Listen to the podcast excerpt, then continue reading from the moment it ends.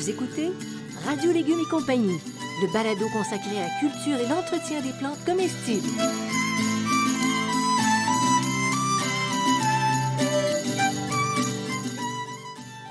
Laitue, Basilic, plantation, poivron, bleuet, pollinisation, haricots, arrosage, fraises, insectes ravageurs et maladies, concombres. fertilisation.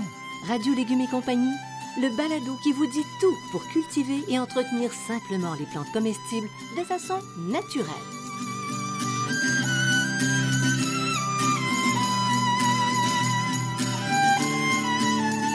Cette émission vous est offerte par Garant, une entreprise d'ici qui, depuis plus de 125 ans, fabrique et distribue des outils de jardinage et de coupe, des outils à main et des solutions modulables de jardinage.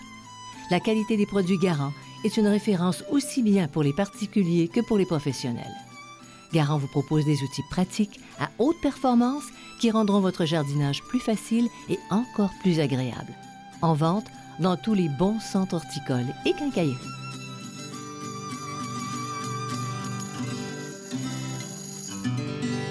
Salut tout le monde. On est content de vous retrouver. Vous pouvez même pas savoir comment. Bonjour, Monsieur Bertrand. C'est- gentil de leur dire qu'ils savent pas comment on est content. On est content. Bonjour, Bon, Janine. Bertrand, Oui. bien équipé, on peut gravir l'Everest. On peut même, je sais pas, repousser les limites de n'importe quoi, n'importe quel art. Bon. On parle de quoi aujourd'hui? On parle des outils et des équipements, mais on grimpera pas l'Everest, OK? Non? Non, moi, je trouve que on est très bien sur le plancher des vaches. Puis on va laisser grandir. Mais ça va favoriser euh, quoi, la croissance de nos plantes. Nouvelle expression sur le plancher des légumes. Pourquoi le plancher des vaches? Plancher des légumes, tiens. Je suis tout à fait d'accord. Donc, on parle des équipements, euh, indispen- des outils indispensables, ceux dont vous avez vraiment besoin parce que c'est- vous n'avez pas besoin de tous. Mais puis, puis des fois, on dit Ah, ça va être utile pour ci, pour ça. Tu, le- tu les utilises pas. Non. Alors, ça va faire, on va permettre, ça va nous permettre de se faire une tête. Oui, vous allez On voir s'équipe que... comment, puis c'est pas si cher. Non, c'est pas cher. Puis vous allez voir que mon cabanon, il est pas très plein. C'est vrai, et de moins en moins. Parce que euh, j'utilise euh, quasiment tous les mêmes outils. Alors, tu nous proposes d'y aller étape par étape et je trouve ça très intelligent. Préparation du sol, quels sont les outils qu'on a à utiliser? Alors, la griffe de jardinage ou aussi la griffe rotative, hein, cette espèce de griffe qu'on tourne dans le sol. Mais avec une tête, là? Oui, c'est avec ça. Un, Oui. un long manche, Un long la manche griffe, et une tête, une tête ça. en T. Griffe de jardinage ou griffe rotative. La fourche écologique ou la grelinette. Ah. hein? Donc, parce qu'il y a des fourches écologiques, grelinette, je vous donne les deux noms. Là. Mais dis- dis-nous de quoi ça... La grelinette, c'est une barre de métal sur laquelle on a mis des pics et on, on- on la met en terre, on soulève la terre, on déplace pas la terre, on fait juste soulever la terre. On fait juste euh, ameublir la terre seulement. ameublir. Et puis c'est comme des, des fourches arrondies, Ben c'est arrondi, ben, c'est pour ça qu'il y a les fourches écologiques qui sont arrondies, les grelinettes sont droites. Enfin, il y a Ah. plusieurs modèles. Là. Euh, Vous allez sur Internet, vous regardez ça. Là. On fait sa recherche. c'est ça. Ça, c'est les nouvelles. J'ai toujours. non, avant, je faisais tout avec une fourche bêche. Maintenant, j'utilise pas j'utilise plus de fourche bêche pour préparer le sol. J'utilise donc la grille de jardinage dans mon cas. La fourche bêche, j'en ai toujours besoin pour l'arrachage. Et si vous n'avez pas ni la grille de jardinage ni la grelinette, vous pouvez utiliser la fourche bêche, mais au lieu de retourner la terre, vous faites juste brasser la terre avec ça. Une pelle et un râteau droit. Ça, c'est assez simple. Fait que ça se résume, on a parlé longtemps, là, mais ça se résume à peu d'éléments, à peu grille près de cinq. jardinage ou grelinette, fourche bêche, pelle, râteau droit. Et puis pour ton- ta griffe de jardinage, là, c'est pour les, pour les femmes, c'est génial parce que c'est, c'est- ça fonctionne tout seul. C'est comme si c'était un levier. pour les femmes, pour mon dos aussi. Mais oui, pour ton dos. Mais il y en a qui disent, Ah, je suis pas capable de faire. Oui, même les femmes sont capables avec ça. C'est ça, c'est ça, Même ça c'est vrai. Pour retourner, Ça, vrai. tu retournes pas la terre, mais Donc, tu l'ameubles. si vous voulez que votre femme travaille au, potager, offrez-leur une, offrez-leur une grille de, de- de- grille de jardinage. Et les filles, c'est bon pour les pectoraux et pour les bras. Ah OK, bon? Excellent. Alors, pour euh, euh, les travaux d'entretien maintenant, là, on a parlé de préparer le Donc, sol, pour mais les travaux d'entretien. L'entretien du sol, c'est la binette ou le sarcloir. OK? Donc, il y a- il y, a des gens binettes, il y a des gens sarcloirs. On en a parlé dans, dans un autre balado sur les binettes et sarcloirs. Donc, ça peut avoir un long manche ou à main. OK, OK? pour enlever les mauvaises Pour herbes. enlever les mauvaises herbes. Moi, je suis plutôt sarcloir à main parce que euh, j'ai pas très grand potager, donc ça va plus vite. Plus le potager est grand, plus on va avoir un, un potager à long, un, un, un binette ou un sarcloir à, à- à long manche. À long manche, OK. Ben, Les, les outils qui sont essentiels pour la taille maintenant, parce que on peut pas dire, je vais aller acheter un petit sécateur, n'importe quoi, là. faut que ça coupe bien. C'est ça. Un sécateur, puis une paire de ciseaux. Une paire de ciseaux. Oui, ben non, pardon, excuse-moi, un sécateur et des couteaux. Et un ah couteau. oui, OK, Un oui, couteau. oui. OK, on a toujours besoin d'un couteau là, pour, euh, pour faire un peu de taille, pour couper un petit, un petit truc, un couteau, un couteau affûté. Là, donc, euh, sécateur et couteau, c'est en masse. OK. Et puis les accessoires de récolte maintenant? Alors, c'est là la paire de ciseaux. donc, j'ai été un peu trop vite en affaires. Et un panier ou un bac à récolte. Je vais revenir en plus en détail un petit peu, un Pour petit peu ça. plus loin. OK. Et et comment les choisir? Parce que tu entres, euh, tu entres par exemple, à la quincaillerie, on t'en propose de tous les prix. OK, il y a trois éléments que vous allez regarder. Trois critères. La longueur du manche. Les longs manches conviennent pour les personnes de grande taille et les manches courts pour les plus petites. Ah, et- ça, tu fais la Si- distinction parce que c'est exactement ce qui se passe entre nous. Si, tu- si, si vous êtes grand et vous utilisez un petit manche, vous allez vous casser le dos, puis vous allez avoir de la misère à utiliser votre, votre, votre outil et vous allez avoir mal au dos. Si vous êtes petite et vous utilisez un grand manche, vous ne savez pas faire quoi, vous savez pas quoi foutre de ce grand manche-là. Il y en a trop. Donc, il faut s'adapter à la grandeur de la personne. Puis, puis tu sais quoi? Tu le reçois en pleine face. C'est ça, tu reçois- oui, c'est surtout le voisin qui reçoit en pleine face. Le grand manche. Le poids de l'outil. Mhm. Un outil trop lourd est difficile à manipuler. Et si vous soulevez quelque chose, puis juste de le soulever, vous êtes fatigué, oubliez ça, là, ça marche pas. Et l'autre, c'est l'er- l'ergonomie. Donc, quand vous êtes, quand vous, vous allez être, vous allez faire le geste, vous êtes à l'aise. L'exemple, le meilleur exemple, c'est le sécateur. Si vous prenez un Oui. sécateur dans votre main, puis vous, vous l'ouvrez, vous fermez, puis c'est dur, puis vous n'êtes pas à l'aise, c'est pas le bon outil. Mais tu sais, pour ceux qui ont mal, justement, aux, aux muscles du pouce ou qui font de l'arthrite Oui. un peu, semble-t-il que des outils japonais, un petit outil japonais en particulier, ça prend presque pas de force, c'est extrêmement Mais un bon efficace. sécateur bien entretenu prend presque pas de force. Bien huilé. Bien huilé, bien Mm. entretenu, euh, de bonne qualité. Là, donc, euh, c'est dans ce sens-là qu'il faut fonctionner. Alors, je te pose la question, mais est-ce que tous les outils se valent? Ben non. Non. Ben non. La réponse était évidente. Euh, en réalité, un maté- un- du matériel de bonne qualité, c'est égal à un bon investissement, donc c'est anti-gaspillage. Hein? Donc, c'est ça qui est important. Un outil de mauvaise qualité, au bout de 2-3 ans, ça va se briser. Et quand ça va se briser, vous risquez de vous blesser. Donc, je parlais juste d'anti-gaspillage, mais ça pourrait être aussi anti-gaspillage de santé. OK? Un outil de bonne qualité, c'est une bonne ergonomie, il y a moins de risque de blessure, et donc il n'y a pas de bris et donc de réparation coûteuse. Donc, au, bout du compte, là, vous vous y retrouvez. Puis, il y a une compagnie, OK, pour dire de même, tu l'aimais, mais tu n'as pas acheté la compagnie, mais c'est tout juste. Non, La compagnie, compagnie. de ton sécateur. Mon sécateur, c'est Felco, qui est une compagnie suisse, hein, quand même. Les Suisses s'y connaissent en couteau. Et donc, euh, moi, j'ai acheté un Felco euh, numéro 2 il y a 35 ans. OK? Et j'ai regardé le prix actuel. Et si je l'avais- euh, au prix actuel, là, je l'ai acheté moins cher que ça. Il m'a coûté 2,25 par année, mon C'est sécateur. ce qui te coûterait. Il est encore en parfait état. J'ai changé la, la lame une seule fois. J'ai juste à l'entretenir, je le nettoie, je le démonte au complet, je le remonte. Il est parfait et je vais encore le garder au minimum pour 10-15 ans. là. C'est ça. À moins de le perdre, là, mais de l'oublier Ouais. quelque part. Mais donc, il va me coûter à peu près euh, 1 1,25 par année. Là.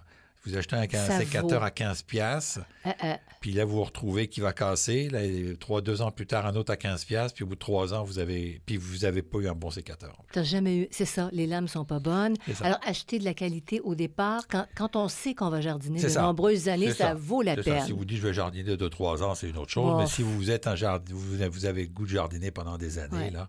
Mais c'est quand même aussi que c'est les outils de bonne qualité, il y a une bonne ergonomie, il y a un bon poids, ils sont bien balancés. Donc ça nous évite quand même euh, des tendinites et ainsi de suite. Puis si tu dis, tu deux, trois ans à faire du jardinage, bon, c'est peut-être que tu commences à avoir de l'âge, mais tu peux penser à ta succession. Ah, Puis t'offres ok, des bon, bons- ok. Donc, euh, des bons on- outils. on est rendu dans la succession. Mais pour dire que des bons outils, Des bons outils, fond, ça se donne. Oui, des bons outils, ça, se donne. ça dure Ça se longtemps. donne. Oui, j'ai le, séc- sécateur à poulet de mon père. C'est vrai, hein? Oui, je l'ai encore. Mais euh, un jour, je me suis amusé comme ça, à l'école d'horticulture. J'ai sorti mon, le sécateur à poulet de mon père. Là, le professeur s'est mis à crier Mais Dumont, qu'est-ce que vous faites? Qu'est-ce que c'est que ce sécateur-là? Qu'est-ce que c'est que ce sécateur-là J'ai ressorti mon vrai sécateur à côté. À poulet. Oui, c'est parce que les sécateurs de mauvaise qualité, on appelle ça des sécateurs à poulet. Ah, c'est pour ça qu'il fallait le préciser. hein. On Ben a oui. dit beaucoup d'on- On est rendu avec des poules. Parce que vous- parce qu'en cuisine, vous avez en France, ils avaient des sécateurs pour couper les poulets. Les, les têtes, Ah, probablement. Non, non, non, les- pour dépecer les poulets, ils Ah ouais. coupaient ça au sécateur. Maintenant, ça n'existe plus, on fait ça au couteau. OK. OK. Alors, comment prolonger la vie utile de nos outils? Puis ça, on peut collaborer à leur Oui. longévité. Nettoyage régulier, Euh, laver après chaque utilisation. Ne, suivez, ne, ne me regardez pas parce que je ne le fais pas tout le temps. Là. Je, les, je les brosse. Moi, je les brosse pour enlever les résidus. Là, tu donnes les grands principes. Je donne les fait. principes, là, mais euh, moi, je les brosse plutôt que les laver. Là, je trouvais que c'est mieux. Pas, t'étais pas obligé de passer au confessionnal, tu sais. Mais non, je sais. Je l'aurais pas dit. Non, je sais. Brossage en profondeur avant l'hiver. hein, donc, un bon, un bon nettoyage avant l'hiver. Laisser de la terre et tout ça humide, c'est pas trop bon. Ça peut rouiller. Euh, si vous avez euh, l'envie, vous pouvez recouvrir des- les, les- les parties euh, métalliques d'huile, Mhm, avec un peu d'huile. Et puis, vous pouvez aussi app- appliquer un protecteur sur les parties du bois. Qu'est-ce que tu recommanderais comme produit pour les manches? Genre huile de lin, les affaires de même, là. Ouais. Mais ce que vous pouvez. Mais moi, je le fais plus parce que mes, mes, mes- j'ai des pelles qui, j'ai des pelles depuis 20 ans, là, puis elles sont tellement lustrées qu'il n'y a plus rien qui rentre. là. Elles sont, elles sont protégées, scellé. là, c'est scellé, là. Mais au départ, tu aurais pu mettre de l'huile de lin. Ouais, on peut mettre de l'huile de lin. neuf. C'est neuf, oui.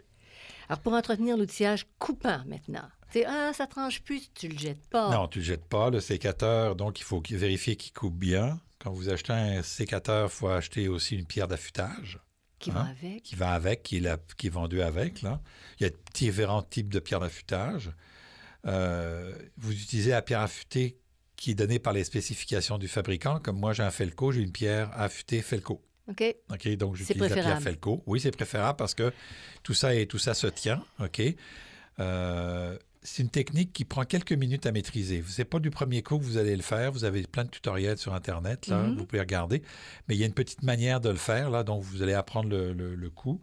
Euh, c'est bien. Et puis, une fois par année, ben, euh, vous, vous, vous démontez, vous pouvez démonter votre sécateur. Habituellement, je fais ça aux alentours du mois de mars, qui est à peu près le début de ma saison de jardinage. Là. Oui. Quand je, quand, quand je commence, quand je vois la, la fièvre du jardinage monter, là, je, descends, je, descends, je descends dans ma, dans, dans ma cave, je prends mon sécateur, je le démonte au complet, euh, pa- papier sablé, je le nettoie, je le- je- je- je- je- je l'huile, je le graisse, je, je- et là, je repars avec un sécateur impeccable. Impeccable, c'est ça. Euh, maintenant, pour ceux qui. Est-ce que ça coûte. C'est assez cher, ça, par exemple? Non, c'est pas très cher. Non, pour affûter. Non, les pierres affûtées, ça, ça, c'est pas très cher.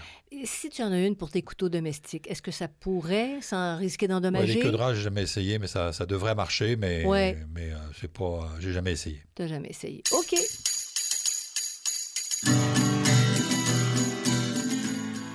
Vous écoutez Radio Légumes et compagnie, le balado consacré à la culture et l'entretien des plantes comestibles.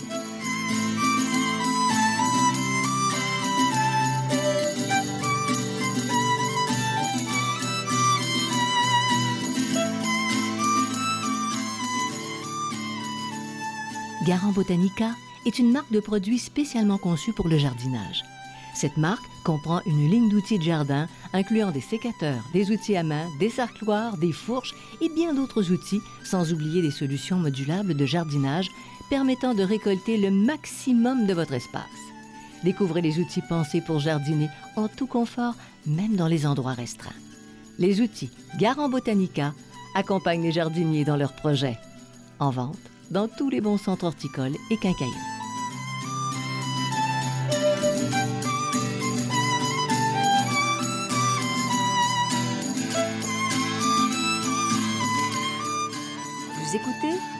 Légumes et compagnie, le balado consacré à la culture et l'entretien des plantes comestibles. Alors maintenant, est-ce que c'est possible d'utiliser des outils usagés? Là, je parlais de succession tantôt. Oui, oui. oui, On peut utiliser ben des, oui. des outils usagés, bien sûr, mais il faut prendre les mêmes considérations pour les outils neufs. Donc, longueur du manche, poids de l'outil et ergonomie. Sinon, ça donne rien. Ça donne rien. Il ne faut pas utiliser un outil usagé, recycler un outil sous prétexte qu'il appartient à mon grand-père, puis c'est à mon grand-père. Mm. Mais si vous l'utilisez puis vous faites mal au dos parce que vous ne savez pas bien vous en servir, ou encore que votre grand-père n'a pas la même stature que vous, vous n'êtes pas plus avancé. Donc, ça.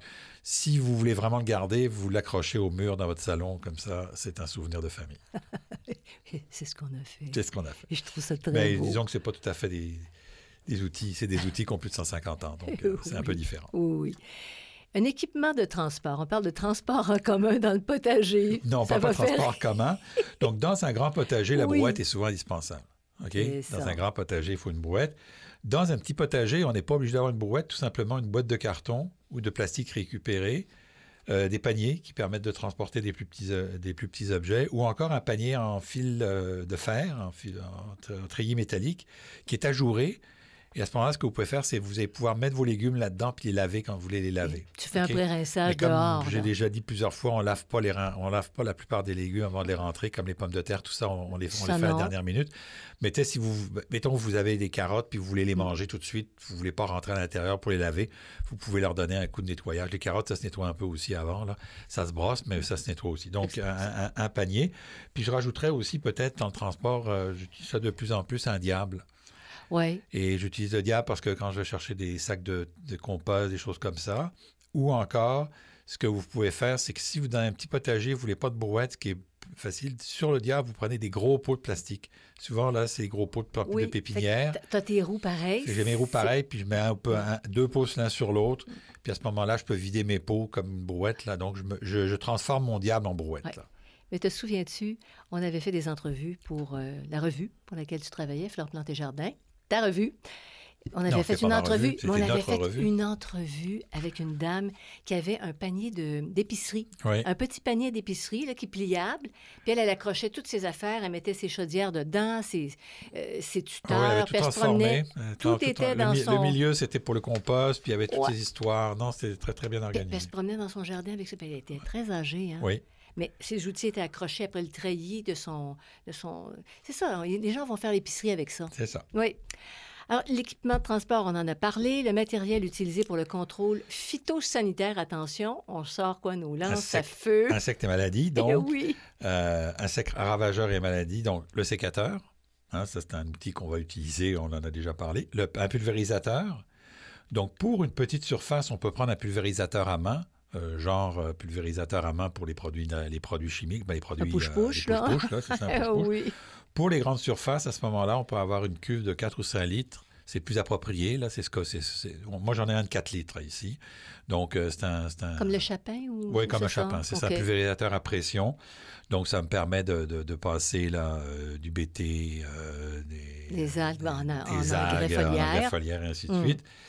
Il faut savoir que si vous utilisez un pulvérisateur, hein, à chaque fois, un bon rinçage est très important. Il faut bien le rincer pour pas qu'il y ait de dépôt. là. Oui. C'est pas- important. Parce que quand tu veux engraisser puis tu mets du BT, ça marche pas. C'est pas très grave là, mais je veux dire, c'est quand même de bien nettoyer. Parce que j'ai peut-être pris cette habitude-là parce que quand j'ai commencé ma carrière, on était dans les produits très chimiques. Là. C'est ça. Et là, il fallait vraiment nettoyer. Puis là, c'était 400 fois qu'il fallait le nettoyer. Mais c'est pas très grave, mais c'est juste que si vous, par exemple, si vous, vous utilisez du BT puis vous vous le rincez pas comme il faut, il y a des dépôts qui vont se faire. Puis là, ça va, ça va abîmer votre système. Donc, euh, En plus. En plus. Fait qu'il faut Ouais. bien, la- bien le nettoyer. Et quel matériel euh, on utilise pour l'arrosage? Parce qu'on nous en propose une variété incro- incroyable. Mais qu'est-ce qui fonctionne? C'est d'autres histoires, ça? Il y en a toujours, toujours deux, Au moins deux. au moins deux, mais idéalement trois. Mhm. OK, donc le tuyau d'arrosage muni d'un pistolet prolongé par un coupe-jet. OK. OK, donc pistolet coupe-jet.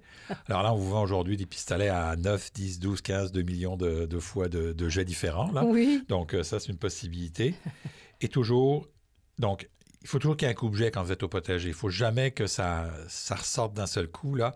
Donc, ça va être toujours en pluie qu'on va arroser Oui, hein, oui, le oui, plus possible. À partir du pommeau, là. Et c'est à partir du pommeau. Et l'arrosage à- et main. L'arrosoir à main est indispensable. Pourquoi? Parce que euh, Le vous avez un petit raccord à faire, vous voulez pas euh, tout faire. Et le troisième, qui à mon avis est idéal mais pas indispensable, c'est le système d'irrigation maison semi-automatique.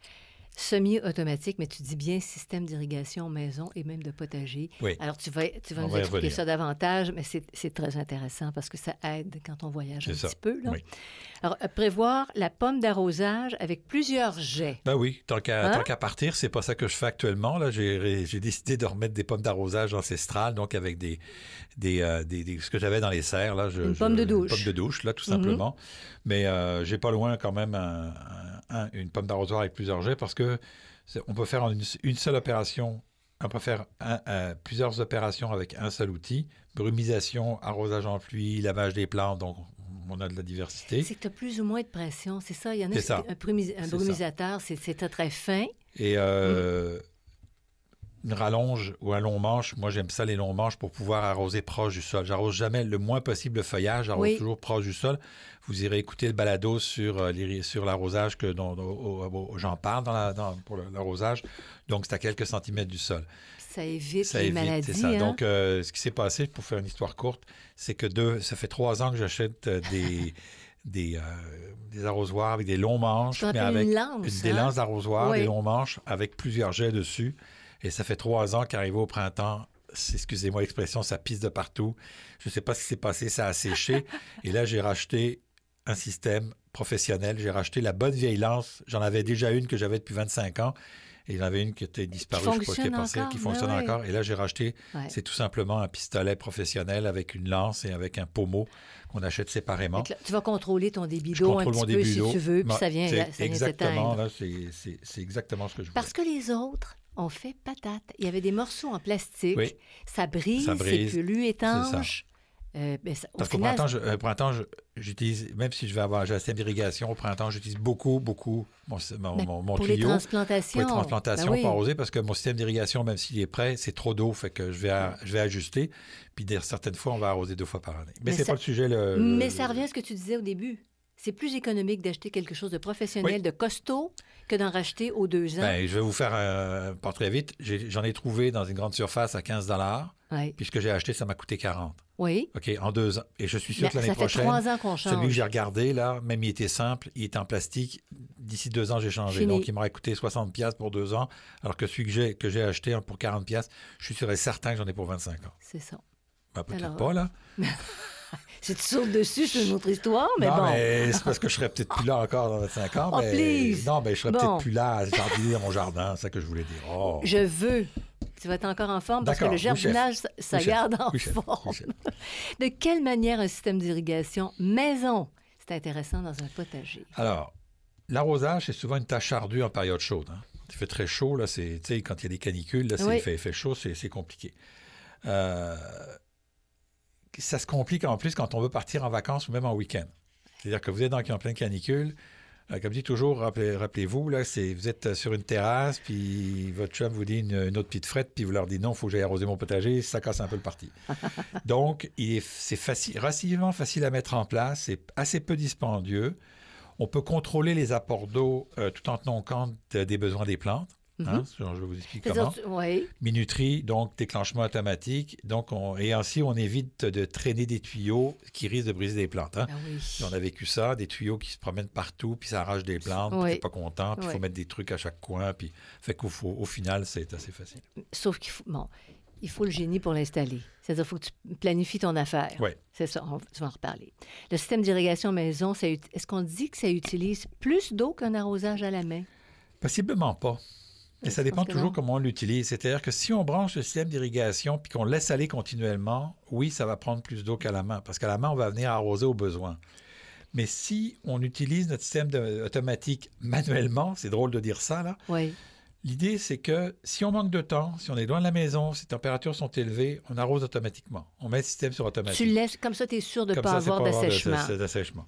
Si on est présent à la maison, on, sus- on, peut- on a- on suspend la minuterie et là, on, on- on- on va déclencher soit manuellement, soit avec un tuyau, Avec un tuyau. donc avec un tuyau d'arrosage. Oui. Donc, on va pouvoir faire les deux.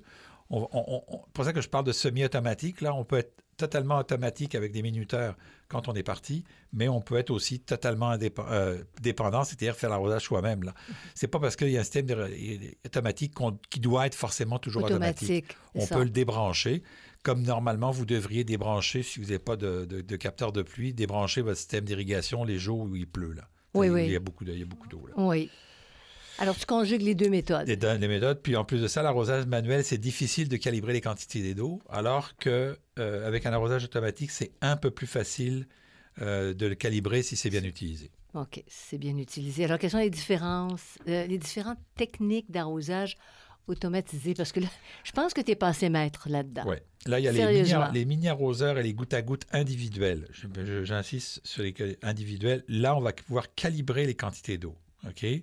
Je vais y revenir. Les mini-arroseurs, on peut modifier le débit puis adapter la quantité d'eau au stade de culture et au type de plante. Donc, c'est un espèce de petit, ça forme un espèce de petit parapluie et ce parapluie-là, on peut l'agrandir ou le diminuer. Donc, un petit parapluie, un, un jet en un forme jet de en forme de parapluie. parapluie. Et là, Oh. la quantité d'eau, on peut l'ajuster.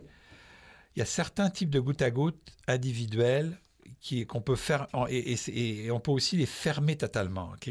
On peut une fois que vous avez récolté, mettons, il n'y a plus rien, vous pouvez complètement fermer vos petits euh, arroseurs ou encore vos gouttes à gouttes individuels. tu as un contrôle pour chaque petite buse, si on ça. peut dire ça. Vous économisez l'eau puis vous ajustez au besoin.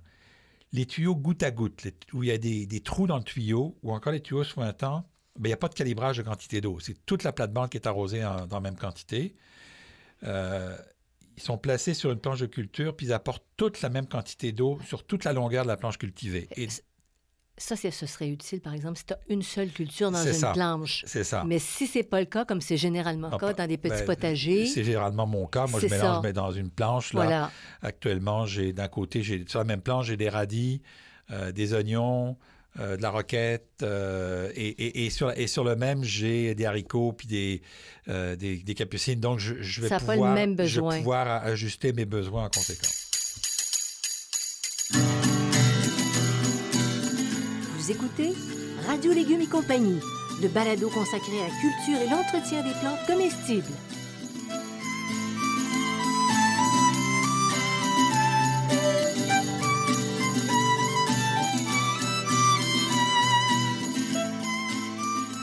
Vous êtes à la recherche de réponses sur la manière de cultiver votre potager, vos légumes et vos fines herbes? Je vous propose le Jardin potager, questions de jardinier, réponses d'un horticulteur. Dans ce livre, je réponds à plus de 1400 questions. Elles abordent aussi bien l'aménagement du potager, l'entretien du sol et des plantes que la récolte. Je réponds aussi aux questions concernant 30 légumes et plus de 20 fines herbes. Le Jardin potager, questions de jardinier, réponses d'un horticulteur, un produit 100% québécois, est en vente dans les librairies du Québec.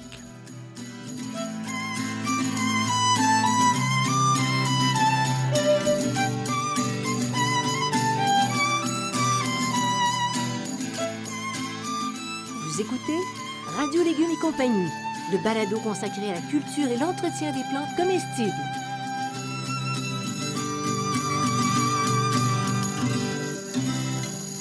Jean Bertrand, Oui. est-ce que c'est indispensable de faire appel à un spécialiste? Parce que les gens vont dire, ça coûte Non, cher. absolument Pour pas. installer un système d'irrigation potager. Pas, absolument pas. Donc, euh, les tuyaux, bon, les tuyaux goutte à goutte et suintants, c'est facile à mettre en place. Vous avez même des kits qu'on vous vend tout fait. Là. Moi, j'aime pas trop ça, les kits tout faits, parce que c'est jamais la bonne affaire pour ce, que j'ai, de ce dont j'ai besoin.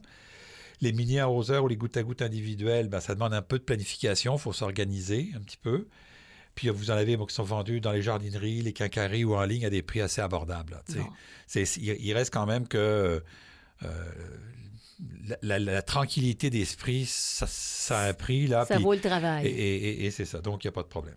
Mais il faut que tu calcules combien de pieds, liné- combien de pieds Oui, il faut linéaires dont tu as besoin oui, là, au départ. Oui, c'est pour ça que je dis que ça prend dans la planification, ça fait ça. votre potager. Et puis, même si on, a, on rajoute, nous, on a tendance à rajouter des petites plates-bandes en, en Smart Pot chaque année, ben, je m'ajuste et je, je, je- je retravaille ça tous les ans. Parce que tu mets une petite buse dans chaque euh, smart pot pour que ce soit. C'est ça, ça. Tu, ajustes ton C'est ça. système Puis d'irrigation. des fois, même, j'ai mon système d'irrigation donc est fait avec euh, un tuyau sur lequel il y a des spaghettis au bout desquels il y a les arroseurs. Mm. Puis des fois, je vais déplacer mes, mes arroseurs, je vais mettre un bouchon, puis je vais aller, trans- je vais aller porter mon, mon arroseur à une autre place, puis l'année d'après, je le déplace dépendant de ma Mm. culture. Donc, il y a beaucoup de flexibilité et moi, j'aime ça. Ben, c'est parce que c'est- un beau problème. Ouais. C'est un beau problème Mais parce ça, que prend, ça, apporte prend, une... ça prend une journée par année là, à, À régler, planifier à planifier puis à installer. OK.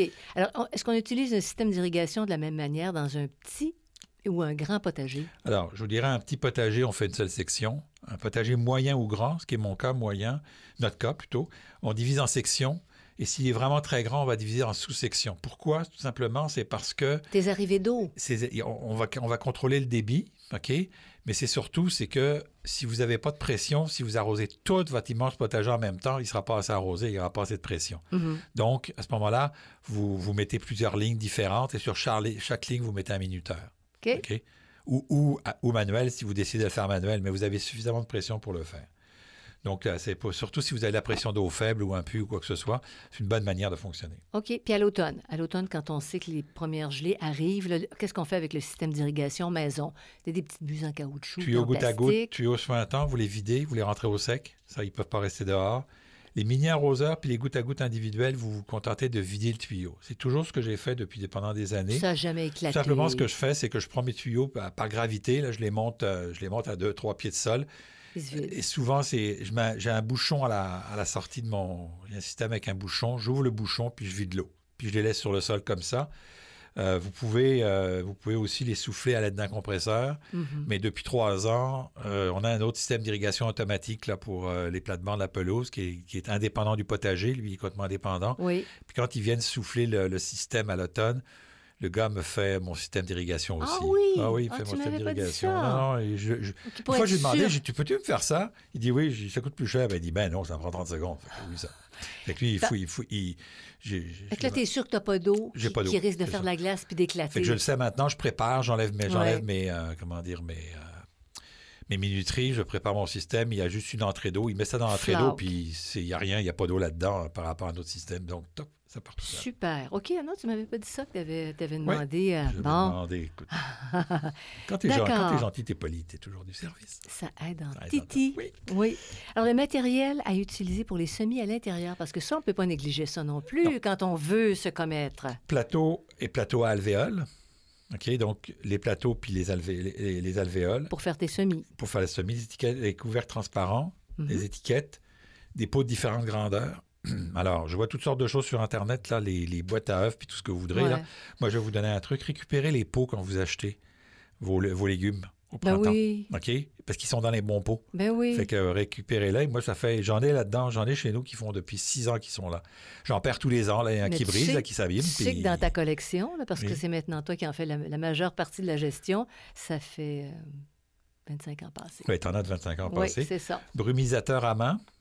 Oui, À ton, ton push-push, là, C'est ça. tantôt. Donc, Oui. des, po- des pots, euh, des pots de plastique. euh, euh, J'utilise aussi des pots de tourbe de sphène ou de fumier de vache compressé. Ça, c'est une nouvelle affaire. Ça, c'est les vaches compressées. Mais oui. c'est intéressant parce C'est le fumier de vache, pas la vache qui est compressée. ça, on appelle ça du ballonné. oui, c'est ça. c'est du bal- non, mais de la vache. euh, de, de- de la, La vache. vache. la, vache compressée, d'accord. Le fumier de vache compressé, c'est un bon C'est assez dérivé. nouveau, oui, c'est assez nouveau. Là, c'est un euh, bon dérivé pour ouais, les c'est ça, producteurs. c'est- moi, j'utilisais toujours la, la tourbe de sphinx. J'ai utilisé cette année du fumier de vache compressé. Donc, c'est la première fois que je le fais. Je vais voir à l'automne s'il y a une différence. Pour l'instant, il n'y a pas de différence. Là. Les, les racines passent à travers, euh, euh, ainsi de suite. Je vais voir la différence parce que je ne l'enlève pas, donc je le plante avec le pot. C'est Et, totalement je vais- et là, je vais voir si des- ça se dégrade plus vite que la tourbe de sphinx. Donc, c'est puis les prix sont assez similaires. Et pour finir, ben, le tapis chauffant qui est indispensable si on fait des légumes euh, tropicaux. Non, mais quand les légumes sortent du bain, euh, hein, Oui. c'est plus confortable. C'est ça. Bon. Alors voilà qui complète le tour du potager pour aujourd'hui. Je vous invite à nous suivre. Vous allez sur la page radiolégumes.com, vous cliquez, puis vous restez informé de toutes nos parutions. Vous pouvez écouter toute notre banque de balados qui est disponible 24 heures sur 24, 7 jours sur 7, toute l'année. Je voudrais remercier sincèrement Garant. Ils font, ils font des bons outils, tu sais, comme il y avait Christy. Monsieur Christy, vous faites des bons biscuits. Ben, Monsieur Garant, vous faites des bons instruments de jardinage. Puis je voudrais euh, signifier que Xavier Gervais-Dumont fait la musique et Charles Gervais-Dumont nous assiste au plan technique. Salut tout le monde. Merci d'avoir été avec nous. Bye Bertrand. Merci, à la prochaine.